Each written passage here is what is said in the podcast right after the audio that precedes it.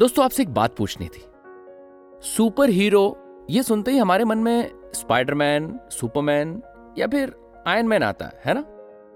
लेकिन lady super hero कौन कौन है?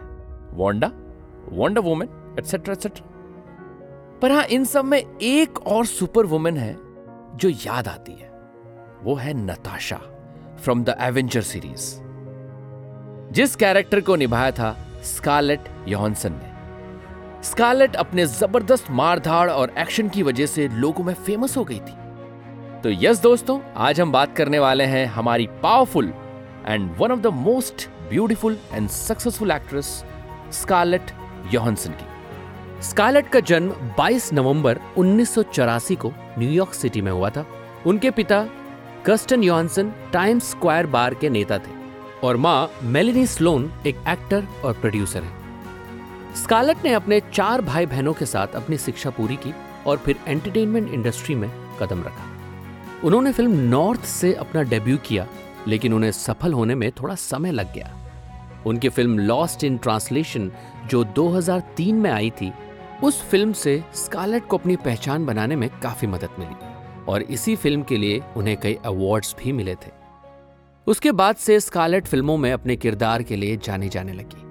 जैसे कि the Avengers captain America the winter soldier Lucy her और मैरिज स्टोरी संवेदनशील होने की वजह से स्कारलेट अपने हर किरदार को बखूबी निभाती हैं। उनके करियर की एक सबसे ज़्यादा पसंदीदा फ़िल्म है ब्लैक वीडो जिसमें वो अपने किरदार नताशा रोमनॉफ को बड़ी खूबी से निभाती हैं। फ़िल्म के रिलीज़ होने से पहले ही लोगों की तरफ़ से तारीफें शुरू हो गई थी, और स्कारलेट का कहना है कि ये कैरेक्टर उनके जीवन में सबसे ज़्यादा इंपॉर्टेंट रोल प्ले करता है। स्कारलेट ने 2014 में फ्रेंच डायरेक्टर रोमन ड्यूरियक से शादी की थी।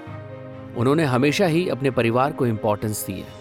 उनके दो बच्चे हैं रोज ड्यूरियक और कॉस्मो चॉस्ट लेकिन 2017 में उनका रोमन से डिवोर्स हो गया और वो अपने बिज़नेस में ध्यान लगाने लगे। वो एक सक्सेसफुल बिज़नेस वूमेन भी हैं।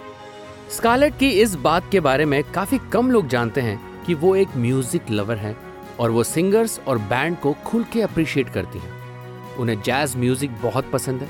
स्कारलेट एक एग्ज़ाम्पल है कि अपने सपनों को पाने के लिए आप किसी भी हद तक जाके वो रिस्क उठा सकते हो, क्योंकि आपको अपने अंदर उन सपनों को पाने का जुनून रखना पड़ता है। उनकी एक बड़ी पहल हमेशा लोगों के बीच स्टार बनने की रही है।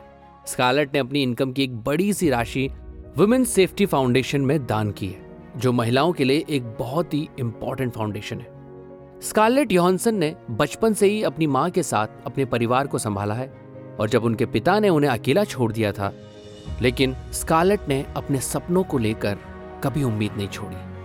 उन्होंने अपने सपने को पूरा करने के लिए कड़ी मेहनत की। स्कारलेट की अधिकतर फिल्म्स ने बॉक्स ऑफ़िस पर सफलता हासिल की। जो विटर लास्ट एडिले और टीम बीच जैसी फ़िल्मों में उन्होंने ज़बरदस्त एक्टिंग की।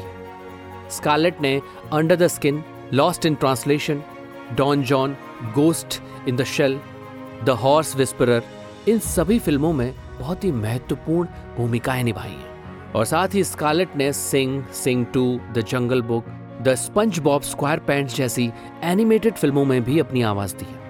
इसी के साथ स्कारलेट ने 2013 में आई फ़िल्म हर में आर्टिफिशियल इंटेलिजेंस वॉइस प्ले किया था। इस फ़िल्म में स्कारलेट का अपेयरेंस सिर्फ़ उनकी आवाज़ के रूप में था। पर यह किरदार आज भी लोगों के दिल में राज करता है। स्कारलेट एक बेहतरीन एक्ट्रेस है, जिन्हें पूरे विश्व में पसंद किया जाता है। अपनी एक्टिंग और वुमेन एम्पावरमेंट माइंडसेट के लिए उन्हें खूब सराहा जाता है और कई बार उन्हें सम्मानित भी किया गया है। ऐसी एक्ट्रेस को लोग हमेशा अपने काम के लिए बढ़ावा देते रहेंगे और ढेर सारा प्यार करते रहेंगे। धन्यवाद।